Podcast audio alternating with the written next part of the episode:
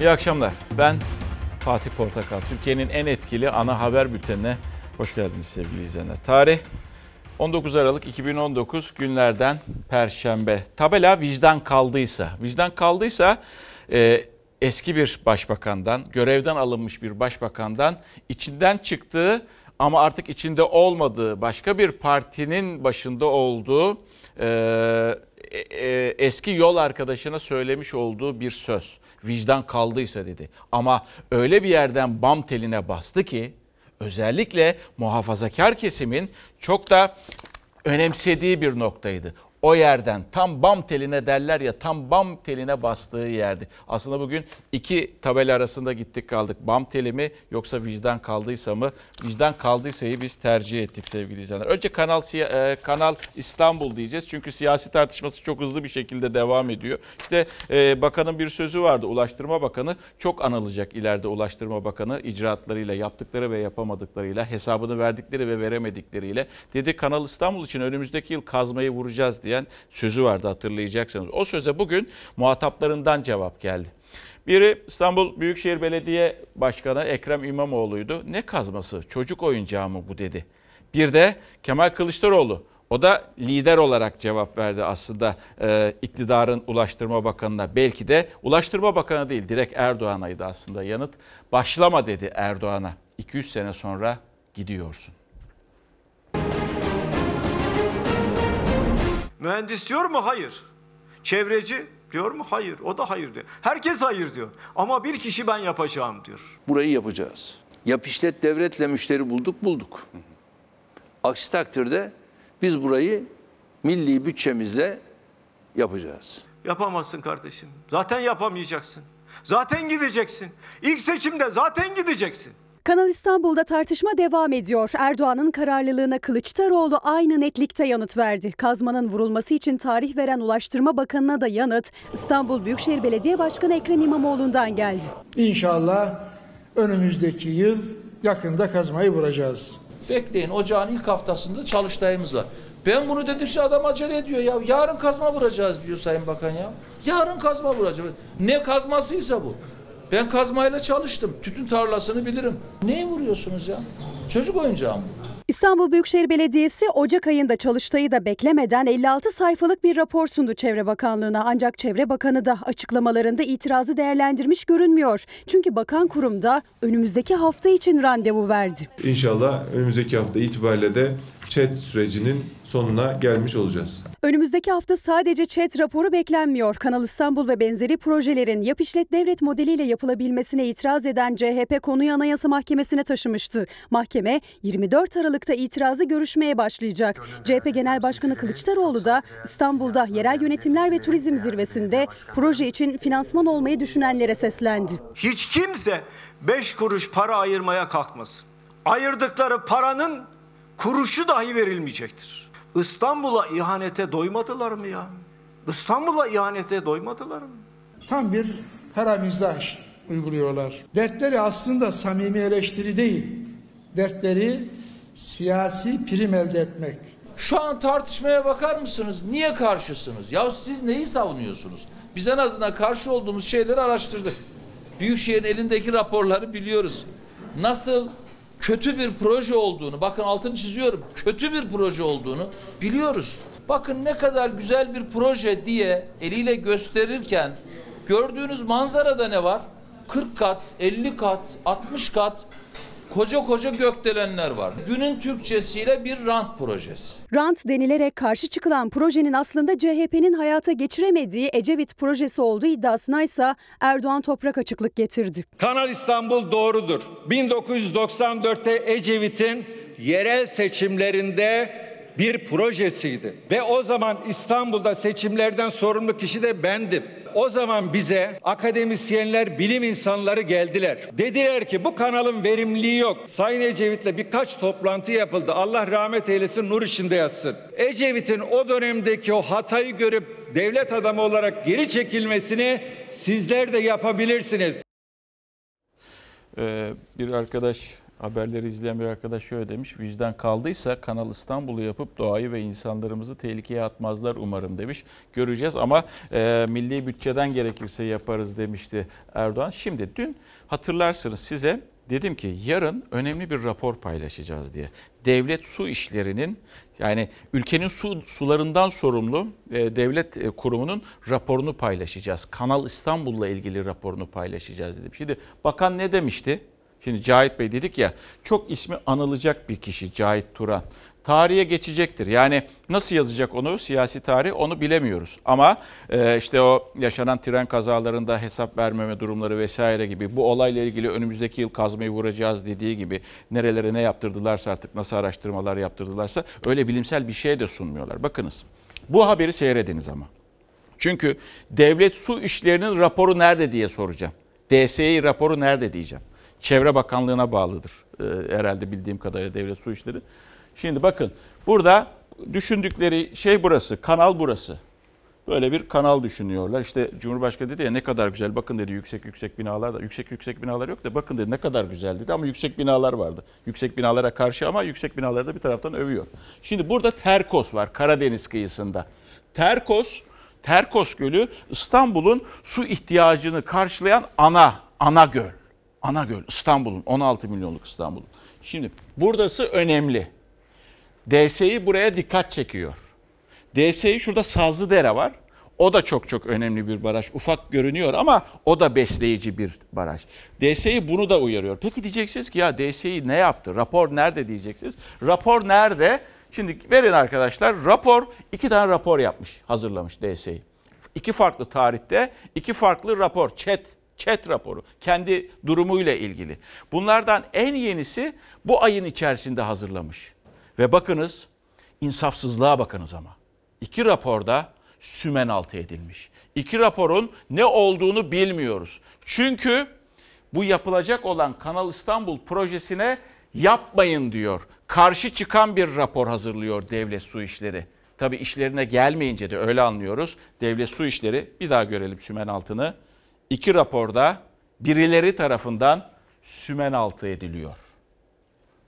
Terkos'la birlikte Sazlıdere Barajı yani aslında İstanbul'un sınırları içerisinde bulunan kendine ait olan barajların neredeyse beşte birinin gideceği bir proje yapmış olacaksınız. Olasılık meselesi değil artık zaman meselesi yaptığınız zaman olacak. Sadece uzmanlar değil devletin su konusundaki en yetkili kurumu Devlet Su İşleri Genel Müdürlüğü de Kanal İstanbul, İstanbullu için susuzluk anlamına geliyor dedi. Kurum bu görüşünü Çevre ve Şehircilik Bakanlığı'na da iletti. Hem de iki farklı tarihte iki ayrı rapor olarak ancak o raporlar kanalın yapımı için gerekli olan ÇED raporuna eklenmedi. Bir anlamda tehlikeler yok sayıldı. Devlet su işlerinin o her şeye rağmen, her şeye rağmen derin teknik ahlak ve kültüründen dolayı sağlıklı bir rapor sunması ve buna karşıyız.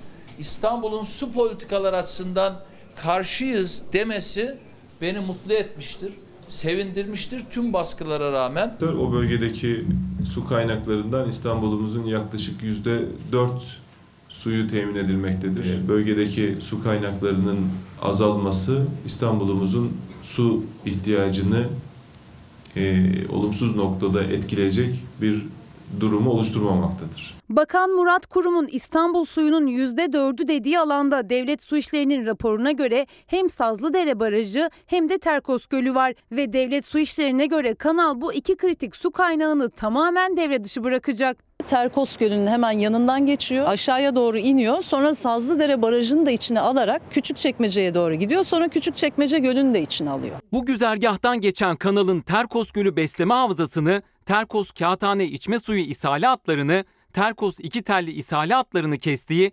Sazlıdere Barajı'nı devre dışı bıraktığı görülmektedir. Burası Sazlıdere Barajı yılda 52 milyon metreküp su sağlıyor İstanbul'a. Yani en az 5 milyon insanın içme suyu ihtiyacını karşılıyor. Devlet Su İşleri'nin ÇED raporuna dahil edilmeyen raporuna göre Sazlıdere Barajı Kanal İstanbul'un yapımıyla birlikte yok olabilir, milyonlarca insan susuz kalabilir.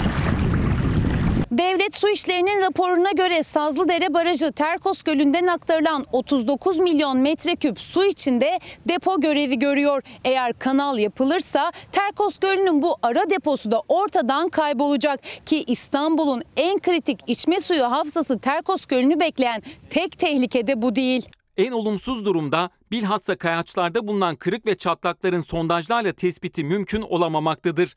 Kanal açılarak su verdikten sonra bu kırık ve çatlaklardan Terkos Gölü'ne tuzlu suyun girişim yapması, Terkos Gölü su kaynağının elden çıkması ve İstanbul'un büyük bir bölümünün susuz kalmasıyla neticelenebileceği göz önünde bulundurulmalıdır. Siz burayı yok edeceksiniz sonra da cazibe merkezi e, kazandırdım falan diye kendinizi kandıracaksınız. Yok öyle bir şey. Yani cazibeyi yok edici bir proje Devlet Su İşleri'nin hazırladığı raporda susuzluk riski mevcut nüfus üzerinden yapılıyor. Ancak kanalın yapımıyla meydana gelecek nüfus artışının da hesaplanması gerektiğinin altı çiziliyor. nüfusun artışına valla Karadeniz bile yetmeyebilir yani. Karadeniz'in suyunu tuzundan arındırsak yetmez bize. Susuzluğa çare olarak gösterilen Melen Barajı'ndaysa durum bu. Baraj duvarlarındaki çatlaklar nedeniyle su tutamıyor. Buna ufak bir ufak bir problem demişlerdi. Baraj çatlak Ee, ve o barajın yeniden e, yapılması veya duvarının yeniden örülmesi gerekiyor, yapılması gerekiyor. Bakın zaten İstanbul'da bir kurak, Türkiye'nin genelinde bir kuraklık sorunu var. DSE'nin 2011'li yıllarda ben sabah haberlerini sunarken o zaman bir raporunu paylaşmıştım. Türkiye için önümüzdeki 7 yılı kuraklık olarak açıklıyordu Devlet Su İşleri raporunda da ya 2011 ya 2012'lerdeydi ve o günlerde uyarıyordu DSİ, Devlet Su İşleri.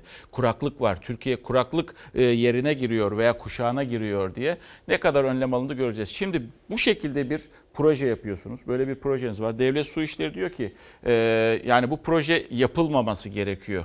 Ve bakan orada ya Devlet Su İşleri yanıltıyor bizi ya da bakan yanıltıyor bizi. %4'ünü sadece karşılıyor diyor İstanbul için ama Devlet Su İşleri'ni dinlediğinizde orada ne kadar büyük bir insan sayısı olduğunu anlıyorsunuz sadece İstanbul'un batı yakasının susuz kalabileceğini e, düşünüyorsunuz. Böyle durumlar varken eğer vicdan kaldıysa, eğer vicdan kaldıysa sizlerden şunu rica ediyorum yönetenler. Lütfen böyle bir projeyi yapabilirsiniz. Bütçe yeterlidir. Ona hiçbir itirazım yok ama tek ricam şu. Sadece benim değil milyonların ricasıdır bu. Lütfen bilim insanlarının raporları, bizim önümüzde bilim insanlarını tartıştırın çevrecisini, işte e, hava ile ilgili olanı, toprakla ilgili olanı e, veya yeraltı ile ilgili olanlarını biz bilelim. Gazeteciler tartışmasın, bilim insanları tartışsın. Devlet su işleri işin içerisine girsin, bakanlıklar girsin, özel üniversiteler girsin. Gözümüzün önünde bunu tartıştırın ve ardından da bu projeyi yapmak isterseniz herkes güzel diyorsa buyurun yapınız. Para hepimizin parası. Yapabiliriz de dediniz. Ama en ufak bir soru işareti varsa, bu sizin çocuklarınızın ve torunlarımızın geleceğini eğer ilgilendiriyorsa kötü olarak o zaman lütfen vazgeçiniz. Ve o soruyu soracağım. Bunun cevabını isteyeceğim yarın sizlerden. Niçin bu raporu, devlet su işlerinin raporunu sümen altı ediyorsunuz? İnsanlardan saklıyorsunuz. Nedeni nedir? Gerçek nedenini bize anlatınız. Biz gazeteci olarak bunun takipçisi olacağız ve her çıkan haberi de Kanal İstanbul'la ilgili sizlerle olumlu ya da olumsuz paylaşacağız. Geldik mesajlardan bir tanesi diyor ki Kanal İstanbul'la ilgili yetkililer gerçekten yapma noktasında mı diye sormuş. Evet yapma noktasında olduğunu anlıyoruz. Sayın Erdoğan'ı dinlediğimizde yapacağım diyor. Kafaya koymuş bir şekilde. Ama elde rapor yok, elde bir e, bilimsel açıklama yok, hiçbir şey yok. Yapacağım. Yapacağım demekle oldu bittiye getirdikçe kaybediyorsunuz. Kaybetmeye mecbursunuz oldu bittiye ben yaptım oldu anlayışı maalesef size artık oy getirmiyor. Size koltuk da getirmiyor. Halka rağmen bunu yapamazsınız. Ha, yaparsınız bilimsel raporlar olumlu sonuç verir. Ondan sonra da eyvallah hepimiz faydalanacağımız için sıkıntı olmaz. Ha sıkıntıda olan bir banka var. Çünkü uygulamalarıyla sıkıntıda, görev zararıyla sıkıntıda çok tartışılıyor. Ziraat Bankası'ndan bahsediyorum. Şimdi Erdoğan e, ilk o e, simitçiyi aldığında, simit sarayını aldığında 3 gün 3-4 gün sonra açıklama yaptı. Ben tasvip etmiyorum dedi. Ben genel müdürde aradım dedi ve daha sonra bu işlem durduruldu. Bu kez Ziraat Bankası'nın bir başka marifeti ortaya çıktı. E, Serpil Yılmaz Sözcü gazetesinden o zaten e, bunları ortaya çıkardı. Dünya Göz Hastanesi var. Dünya Göz Hastanesi'ne de e, Ziraat Bankası onu ayağa kaldırmak için, borçların ödenmesi için, kurtarmak için e, demek ki harekete geçmiş. Oradan anlıyoruz. Yani koca Ziraat Bankası, ziraatçının yanında olması gereken, çiftçinin, hayvancının yanında olması gereken Ziraat Bankası gördük ki simitçiyi kurtarıyor, gördük ki AVM'ciyi kurtarıyor, gördük ki gözcüyü kurtarıyor. Cumhurbaşkanı tasvip et- etmiyor değil, halk veto etti. Mecbur kaldılar. Sayın Cumhurbaşkanımız Simit Sarayı ile ilgili de yetkililerle yapmış olduğu görüşmeyi paylaştı. Kamu bankalarının bu anlamda yapmış olduğu tasarrufların ülkemize getirmiş olduğu sonuçları da ifade ettiler. Minareden at beni, in aşağı tut beni. Simit Sarayı tartışmasının dumanı tüterken Ziraat Bankası şimdi de Dünya Göz Hastanesi'ni kurtarma iddiasıyla gündeme geldi. İddiaya göre banka Dünya Göz Hastanesi'nin de ödeyemediği 200 milyon dolarlık kredi borcunu devralmaya hazırlanıyor. Türk halkı tıpkı simit sarayını kurtarma operasyonunda olduğu gibi veto ede- edecektir. Dünya Göz'le ilgili iddiayı da tıpkı Simit Sarayı'nda olduğu gibi Sözcü gazetesinden Serpil Yılmaz kaleme aldı. Yılmaz, Ziraat Girişim Sermayesi Yatırım Ortaklığı'nın Dünya Göz Hastanesi'nin 200 milyon dolarlık kredi borcunu temizleyip karşılığında hisse satın alacağını yazdı. Simit Sarayı'nda böyle bir şey atıldı ama bunun e, gerçekçi olmadığı ortaya çıktı. Bu banka biliyorsunuz varlık fonunda. Yani varlık fonunun başında kim var? Sayın Cumhurbaşkanı var. Ona 500 ötekine 200 milyon vereceğim. Kendiliğinden olmaz bu işler. Ziraat Bankası'nın 500 milyon dolarlık borcu karşılığında Simit Sarayı'nın %51'lik hissesine ortak olmak için rekabet kurumuna başvuru yaptığı ortaya çıktı önce. Cumhurbaşkanı Erdoğan tasvip etmem mümkün değil dedi. Ziraat girişim yaptığı başvuruyu geri çekti. Benim bunu tasvip etmem mümkün değil. Geçmişte bütün kamu bankaları görev zararı adı altında çökertilmişti. Tepki yükselince vetoyu çaktı. Sordum da doğru bulmam da sen doğru bulmadan ne burada oy verirler ne Ziraat Bankası'ndan kredi verirler.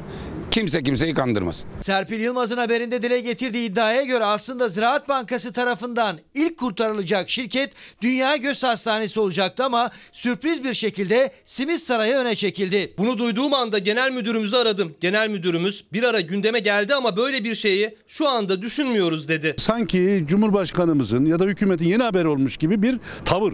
Ya bunu yapmasınlar. Bu hususta hassasiyeti de yine kamuoyuyla paylaşılmıştır. Son bir yıl içinde Ziraat Bankası'nın yabancı bankalardan sağladığı sendikasyon kredisi miktarı nedir? Bu kredinin ne kadarlık bölümü Simit Sarayı gibi yandaş şirketleri kurtarmak için kullanılmıştır? Ziraat Bankası ve şirket kurtarma iddiaları peş peşe gelirken CHP'li Gürsel Tekin de Cumhurbaşkanı yardımcısının yanıtlaması istemiyle meclise Ziraat Bankası'nın teşvik ve hibeleriyle ilgili 5 soruluk bir önerge verdi.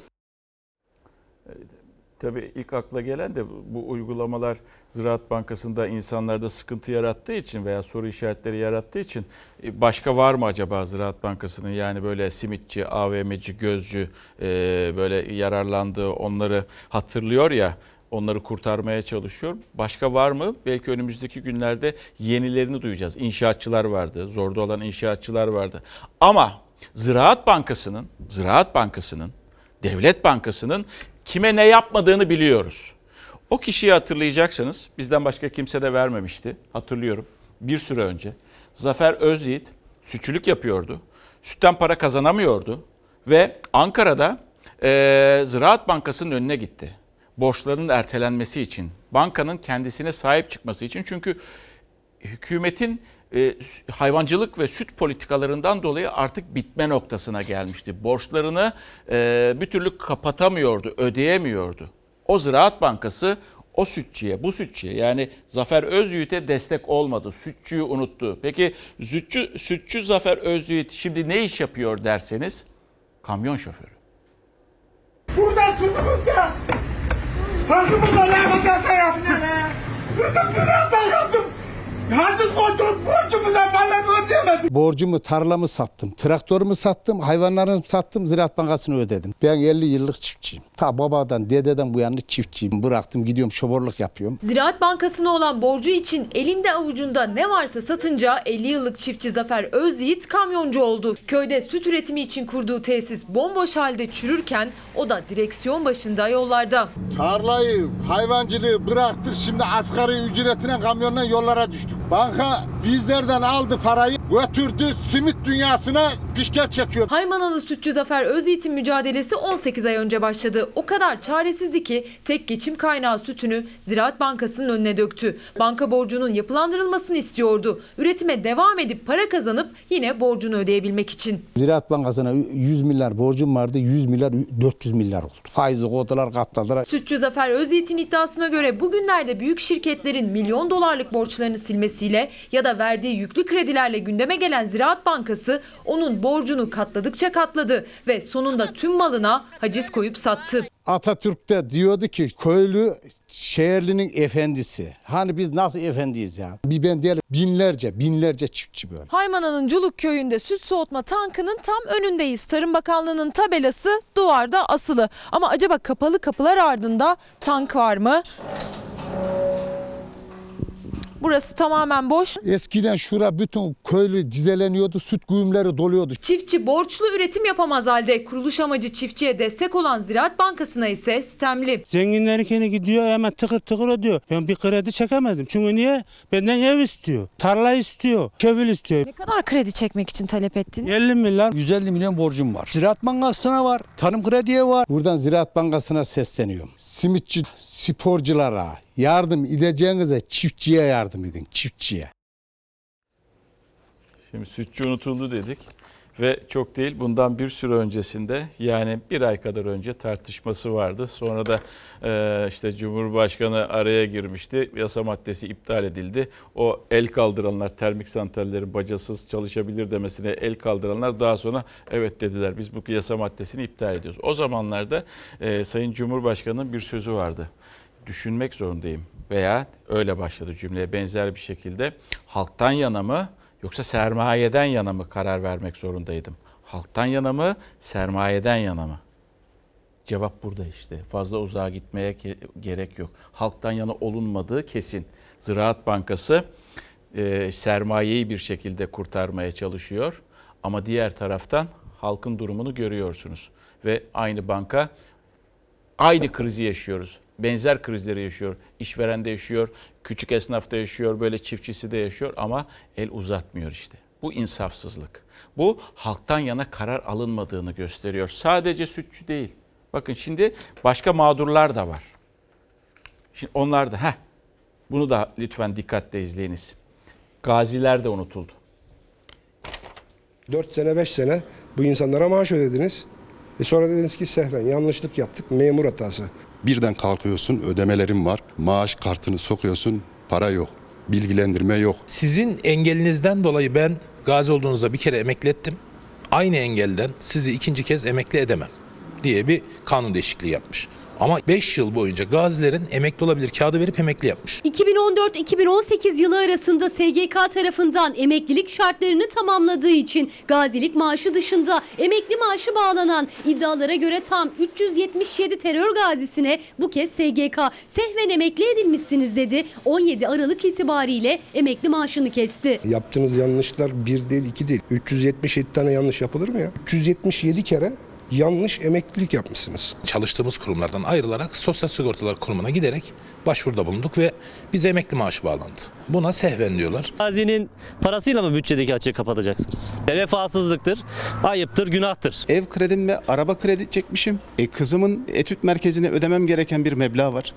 E şimdi bunlar alt üst oldu. Yani beynimden e, inanın buna kaynar sular döküldü. Gaziler 1400 ile 3500 lira arasında aldıkları emekli maaşlarının kesilmesinin şaşkınlığını yaşarken emekli olabilmeleri için yeniden çalışma hayatına dönmeleri gerektiğini öğrendiklerinde yıkıldılar. Çünkü 2013 yılında çıkarılan kanunla gazilik maaşı dışında 3600 prim günü ve 15 yıllık sigortalık süresiyle hak ettikleri malülen emekli maaşını kaybetmiş oldular. Primleri de eksik kaldı. Gazi olduktan sonra 17-18 sene çalışıyor. Çalışıyorlar ve öyle emekli oluyorlar zaten. Şimdi bu hak ellerinden alındı. Bu 60'lı yaşlara kaldı. %40-60 sakatlı olan bir gaziyi 60-65 yaşına kadar çalıştırma niyetindeyseniz bu zaten fiziksel olarak söz konusu değil. Gazi olmadan önce kazandıkları primleri de gazilik maaşıyla silinen gaziler isyanda. Normal bir vatandaşın emekli olduğu şekilde oldum.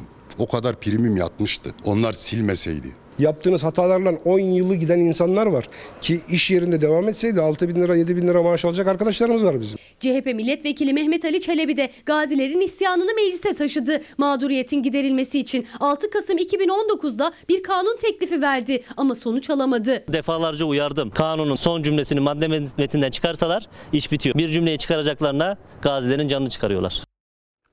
İşte bu adaletsizlikleri görüyorsunuz. O sütçü e, artık şoförlük yapan beyefendiyi görüyorsunuz, çiftçiyi. Ardından e, mesela EYT'liler var. Onlar hak ettikleri maalesef e, hak ettikleri bir haktan mahrumlar. O mahrum bırakılıyor. Bu nokta bitmiştir bu iş deniyor, noktalanmıştır deniyor.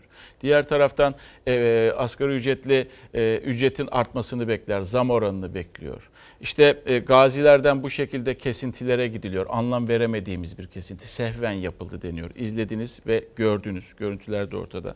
Ama diğer taraftan e, devletin bir kurumu e, batmak batmış olan bir şirketi nerede veya batmaya yakın olanları kurtarmaya çalışıyor bir şekilde. İktidar, baktığınızda da ilişkilere girift ilişkiler sahiplerine, ortaklarına baktığınızda böyle çetin ilişkiler. Birisi birisiyle alakalı, birisi birisiyle alakalı, iktidara yakın vesaire. Ha, Cumhurbaşkanı ondan sonra bir kurtarıcı gibi araya giriyor. İşte olmaz ben bunları tasvip etmiyorum deniyor. Ondan sonra o başvurular geri çekiliyor. Bir kandırmaca insanların gözünü bir boyama içerisinde e, çalışıyorlar. Ama vicdan kaldıysa en azından ki olduğunu tahmin ediyoruz. Hepimiz e, insanız çünkü. Bunları e, işte o en son gazi örneğini verdik, gazilerin örne- örneğini verdik. Bununla ilgili bir adım atarsınız. Ve toplumda insanların gözünde evet ya bu adım atıldı çok şükür yaptılar bunu dedirtebilirsiniz. Hatadan dönülebilirsiniz. Vatan da o insanlara borcunu bu şekilde ödemiş olur. Ve e, işte nereden buldunuz derseniz vicdan kaldıysa Ahmet Davutoğlu söyledi bugün. Ahmet Davutoğlu e, partisinin başına genel başkan oldu. İşte alt e, kanatlarda isimler belli oldu vesaire. Dikkatle izleyeceksiniz ama bu bölümü. Aynı partinin içinden çıkmış, ardından yollar ayrılmış ve gelinen nokta. Ahmet Davutoğlu Cumhurbaşkanı Recep Tayyip Erdoğan'a bu şekilde seslendi. Ahirette babama ne diyeceksin? Sayın Cumhurbaşkanı vicdanıyla baş başa kaldığında Davutoğlu'ndan her şey çıkar ama dolandırıcı çıkmaz diye bilir. Eğer vicdanı kalmışsa. Halk Bankası'nın adeta bir dolandırılması söz konusu. Nasıl oluyor bu iş? Hani dürüsttünüz? Bir dolandırıcılık varsa ben buradayım. En ağır cezaya razıyım. Niye hukuki süreç başlatılamıyor biliyor musunuz? Çünkü benim başbakanlığım döneminde Halk Bankası'ndan İstanbul Şehir Üniversitesi'ne 1 lira bile kredi ödenmedi. Eylül 2016'da ödendi Sayın Binali Yıldırım'ın başbakanlığı döneminde. Erdoğan Şehir Üniversitesi ile ilgili Ahmet Davutoğlu'nu suçladı. Davutoğlu da üniversiteye Halkbank kredisini veren ben değilim. Binali Yıldırım dedi. Eski yol arkadaşları farklı partilere bölündü. Şehir Üniversitesi üzerinden dışa vuran kavga büyüdü. Eğer sizin dürüstlüğünüz buysa bu ülke batmış. Benim babam Sayın Cumhurbaşkanı'yla Yüce Divan'da yani Ahiret Divan'da karşılaştığında ona bir çift sözü olur. Çünkü tanıyordu kendisini. Rabbim bilir bu boğazdan haram lokma geçmemiştir. Davutoğlu'nun parti kurmasına sayılı günler kala açmıştı Erdoğan Şehir Üniversitesi dosyasını. Kendi döneminde Bilim ve Sanat Vakfı'na tahsis edilen arazinin Davutoğlu tarafından bedelsiz Şehir Üniversitesi'ne verildiğini, üniversitenin Halkbank'tan kullandığı kredilerin de ödenmediğini. Son olarak Simit Sarayı bağlamında da yanlış karadan rücu edildiğini söyledi Sayın Cumhurbaşkanı. 500 milyon dolarlık şirketin satışından haberi olmuyor da 50 milyon dolarlık borcunu ödeyebilecek durumda bir üniversitenin borcundan haberdar oluyor ise burada bir çelişki var demektir. Davutoğlu Şehir Üniversitesi restleşmesini kapattı, sistem tartışması açtı. Partili Cumhurbaşkanı'na karşı çıktım, evet oyu kampanyasına katılmadım dedi. Referandum sonrası milletimiz en doğru kararı vermiştir diye yaptığı sosyal medya paylaşımına da açıklık getirdi. Böyle bir anayasa değişikliğine gitmeyin diye elimden gelen çabayı gösterdim. Bunun belgeleri var. Gerekirse bunları da açıklarım. O tweet'i attığımda tweet'e baktığınızda da söylediğim doğrudur, bugün de doğrudur. Benim kararımda uyum göstermeyebilir ama milletimiz bir karar verdiyse ben o karara saygı duyarım. Cumhurbaşkanı Erdoğan'ın Gelecek Partisi'nin logosundaki çınar yaprağı üzerinden yaptığı eleştiriye de yanıt verdi Davutoğlu. Arkadaşlarıma söylüyorum asla gündemimizde olmamalı. Herkes yoluna. Düşen yaprak bir daha eski yerine dönmüyor. Sayın Cumhurbaşkanı düşen bir yaprak görmüş. Biz ise yaprağa baktığımızda bahar müjdecisi görürüz. Evet, Tabii Davutoğlu'nu nasıl bilirsiniz? Kiminiz politikalarını seversiniz, kiminiz politikalarını tasvip etmezsiniz. Eleştirdiğimiz, eleştirdiğim de politikaları vardı. Özellikle Suriye politikasına vesaire. Ama bakın bu cesaretinizi kaybetmeyin Sayın Davutoğlu Bey ekibi. Bu cesaretiniz olduğu müddetçe toplumdaki bireylere de cesaret aşılarsınız. Ben bu kadar cesaretli olabileceğini tahmin etmiyorum. Demek ki açık bir noktası yok. Kendine de güveniyor, ekibi de güveniyor ve bu şekilde de e, eleştirilerini yapıyor. Sizden ricam cesaretinizi hiçbir şekilde kaybetmemeniz. Bizler sizleri eleştirebiliriz. Evet, evet olumlu da hareketlerinizi buluruz. Ama siyasetçi olarak hiçbir siyasetçi hiçbir siyasetçiden korkmaması gerekiyor. Aynı cesaretin Ali Babacan da eğer parti kuracaksa aynı cesaretin ondan da e, gelmesini beklerim açıkçası. Cesaretliler kazanıyor onu da belirteyim. Ve geldik e, Suriye'de e, göç dalgası gelecek. Nereden diyorsunuz? Bu kez İdlib'den. Nereden biliyorsun diyorsunuz? Cumhurbaşkanı söyledi. Bakınız şu anda İdlib'den yine 50 bin insan topraklarımıza doğru geliyor. E şu anda zaten 4 milyon insan var. Şimdi 50 bin kişi daha geliyor. Cumhurbaşkanı Erdoğan Suriye'den gelecek yeni göç dalgasının haberini verdi. İdlib'den 50 bin Suriyeli daha geliyor dedi. Muhalefet ise dış politikadaki başarısızlık iddiaları üzerinden harcanan parayı hatırlattı. 47.8 milyar dolar bütçeden çıkmış. Fakat bütçe e, sanki örtülü ödenek mantığıyla düzenlendiği için biz bu parayı hangi bakanlık nasıl harcamış bir türlü öğrenemiyoruz. Cumhurbaşkanı Malezya'da konuştu. Mülteciler üzerinden hem Avrupa Birliği'ni hem de İslam dünyasını eleştirdi. İslam dünyası çok mu fakir? Müslümanlar çok mu fakir? Niçin böyle bir şeyde ellerini uzatmıyorlar? Niçin bunlar destek vermiyorlar? Kalkıp da zekatlarından verseler buralarda fakir fukara kalmaz. Garip kuraba kalmaz. Cumhurbaşkanı Suriyeliler için harcanan parayı da açıkladı. Hem İyi Partili hem de CHP'li vekiller de meclis kürsüsünden Erdoğan'a seslendi. Belki bu sayı daha da artacak. Ve kimse yani Türkiye olarak siz bunun altından nasıl kalkıyorsunuz? 40 milyar doların üzerinde biz harcama yaptık. Türkiye'yi öyle bir bataklığa sürüklediniz ki bir Suriye bataklığına Türkiye Su- Suriye ile boğuşmakla Akdeniz'deki büyük çıkarlarını kaybetti. Değerli arkadaşlarım Suriye bir tuzaktı. O tuzağa düştük. O tuzaktan hızla çıkmamız lazım. Çıkmazsak bu tuzak bizi boğar. 3 milyon Suriyeliye de Suriye'de de destek oluyoruz. Peki bu para nereden gidiyor? Bunları bütçede görmemiz mümkün değil.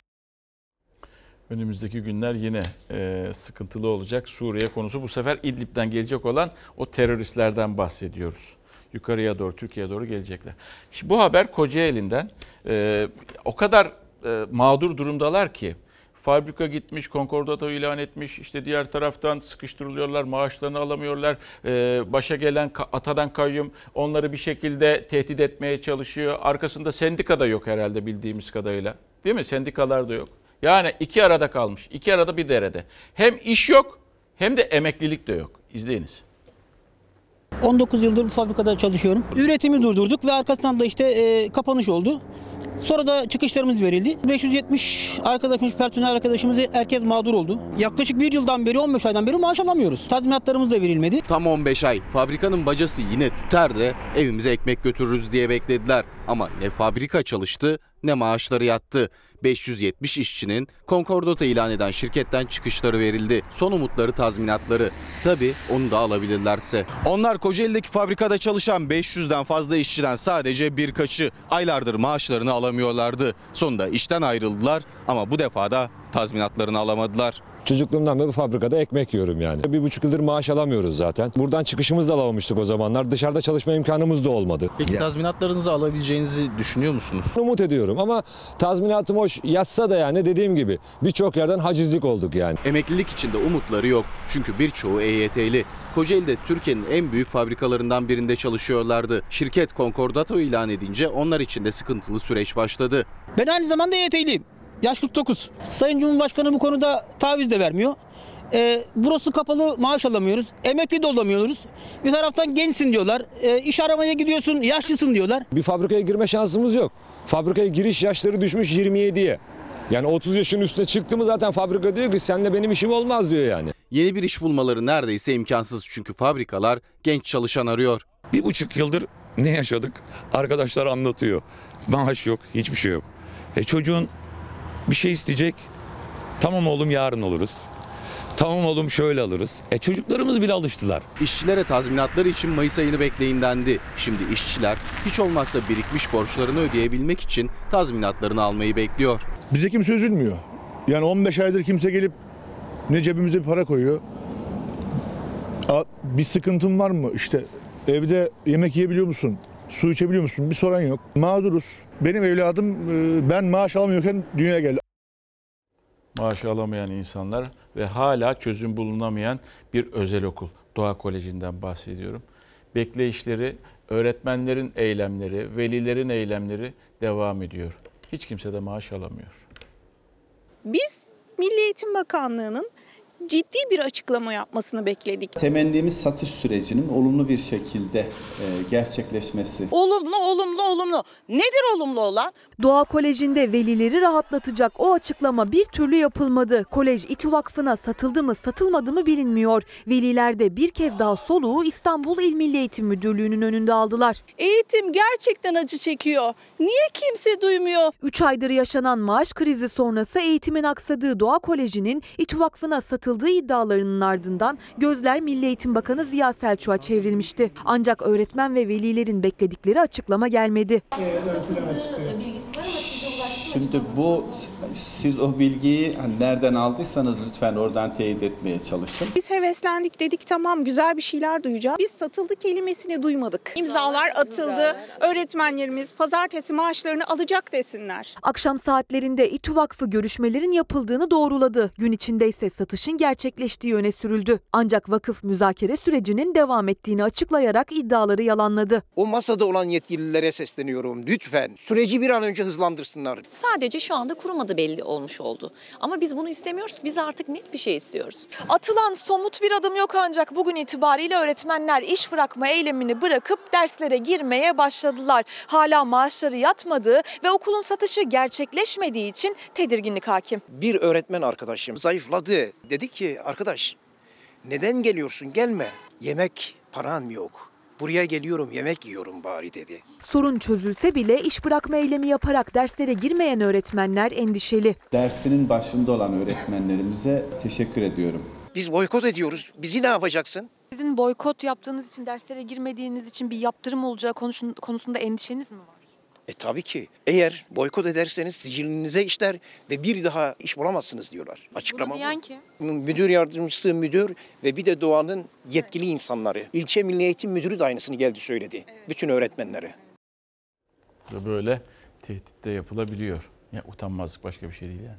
Ve e, 3600 ek gösterge seçimler öncesinde hep e, vaat edilmiştir. Ama vaade inanmayacaksınız. Bu beyefendi 3600 ek gösterge vaadine inandı ve bakın başına geldi.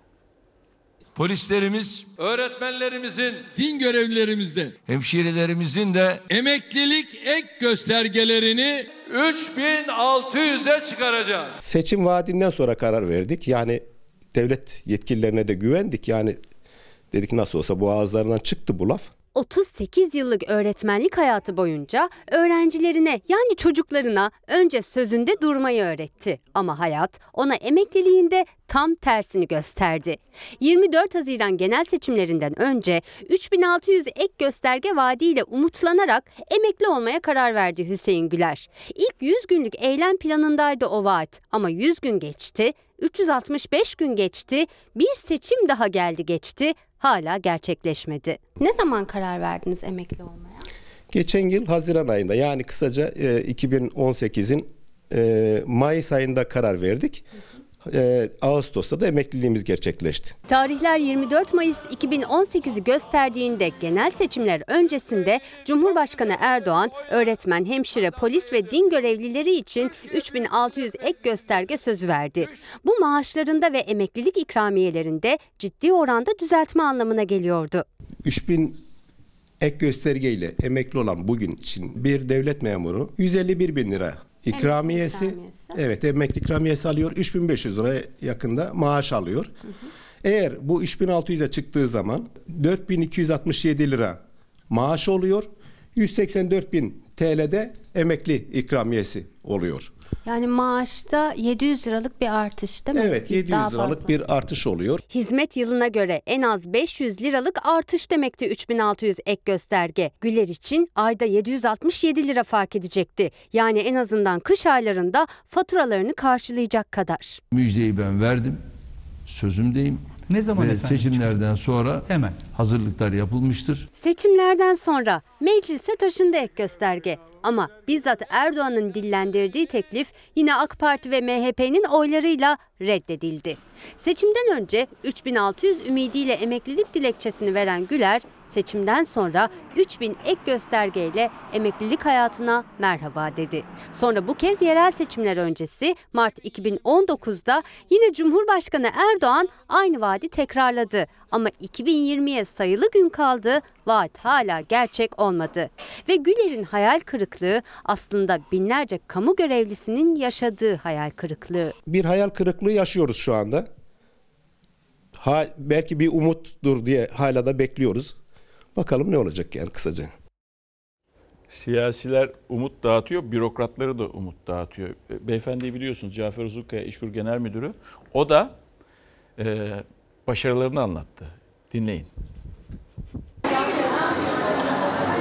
2019 yılında 1 milyon 450 bin insanımızı işe yerleştirmesine aracılık yapan bir Türkiye'den ve İşkur'dan bahsediyoruz. Yani rakamı tane tane söylüyorum. Son limitine kadar söylüyorum. İşkur Genel Müdürü mutluydu. 2019'da 1 milyon 450 bin kişinin İşkur aracılığıyla işe yerleştirildiğini söyledi ama işsizlik sayısı giderek artıyor. Türkiye'de en son resmi işsizlik rakamı ise genel müdür tabiriyle tane tane 4 milyon 566 bin kişi. Çalışmak isteyene iş var. Türkiye İş Kurumu Genel Müdürü Cafer Uzunkaya Gaziantep 7. İnsan Kaynakları ve İstihdam Fuarı'na katıldı. Uzunkaya istihdamla ilgili başarı tablosunu anlattı. Uzunkaya'ya göre işsizliğin sorumlusu yine işsizler. Çünkü masa başı iş arıyorlar.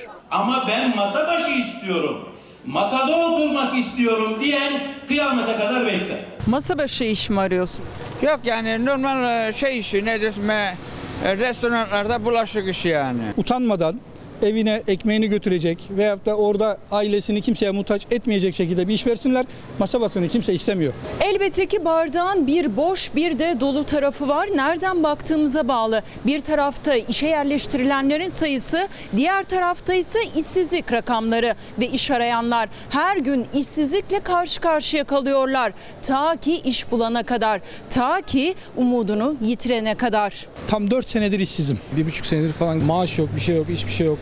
İş bulamıyorsunuz. İşsizlik kadar kötüsü umutsuzluk ve o tabloyu tersine çevirecek rakamlar gelmiyor. TÜİK rakamlarına göre iş bulamayanlar bir yana mevcut işini kaybedenlerin de sayısı artıyor. Bir yerden kısıtıp öteki tarafa ittiriyorsun, öteki tarafa. Nereden kısıyorsunuz mesela? Hani söylemesi ayıptır. Kimsenin e, şey değil ama e, yeme içmeden olsun, şeyden olsun her taraftan kısıtlıyorsun. Ve İstanbul'dan bir haber. Ee, Büyükada'da e, faytonları biliyorsunuz ve orada 81 e, at itlaf edildi. Ruam hastalığından, at vebası hastalığından dolayı. Hayvanseverler bugün İstanbul Büyükşehir Belediyesi önünde eylem yaptılar. Ve İmamoğlu'na başkan sözünü unuttu diye seslendiler.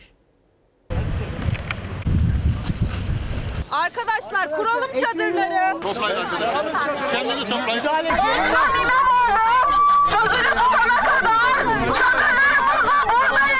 Atlar itlaf edildi. Hayvanseverler İstanbul Büyükşehir Belediyesi'nin önünde eylem yaptı. Büyükada'da 81 fayton atında ruam hastalığı tespit edildi. İddiaya göre o atlar kaçak yollarla sokulmuştu adaya. Kesin çözüm için faytonların kaldırılması şart diyen hayvanseverler yaşam nöbetine başladı.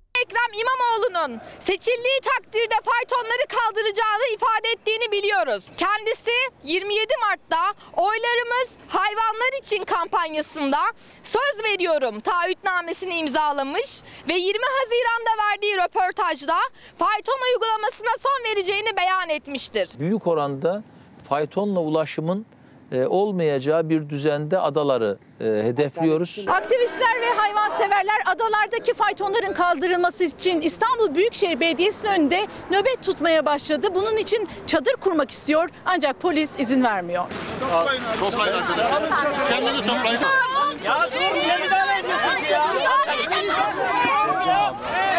Tedavisi olmayan ruam hastalığına yakalanan atlar itlaf edildi ve bu dev çukura gömüldü. İnsana da bulaşabiliyor hastalık ve adalarda yüzlerce at kontrolden geçiriliyor. Bu korkunç manzaranın yaşanmaması için hayvanseverler yıllardır atlı faytonların kaldırılması için mücadele ediyor ancak faytonlar kaldırılmadı. Utanç duyuyorum yani. Gerçekten çok üzgünüm.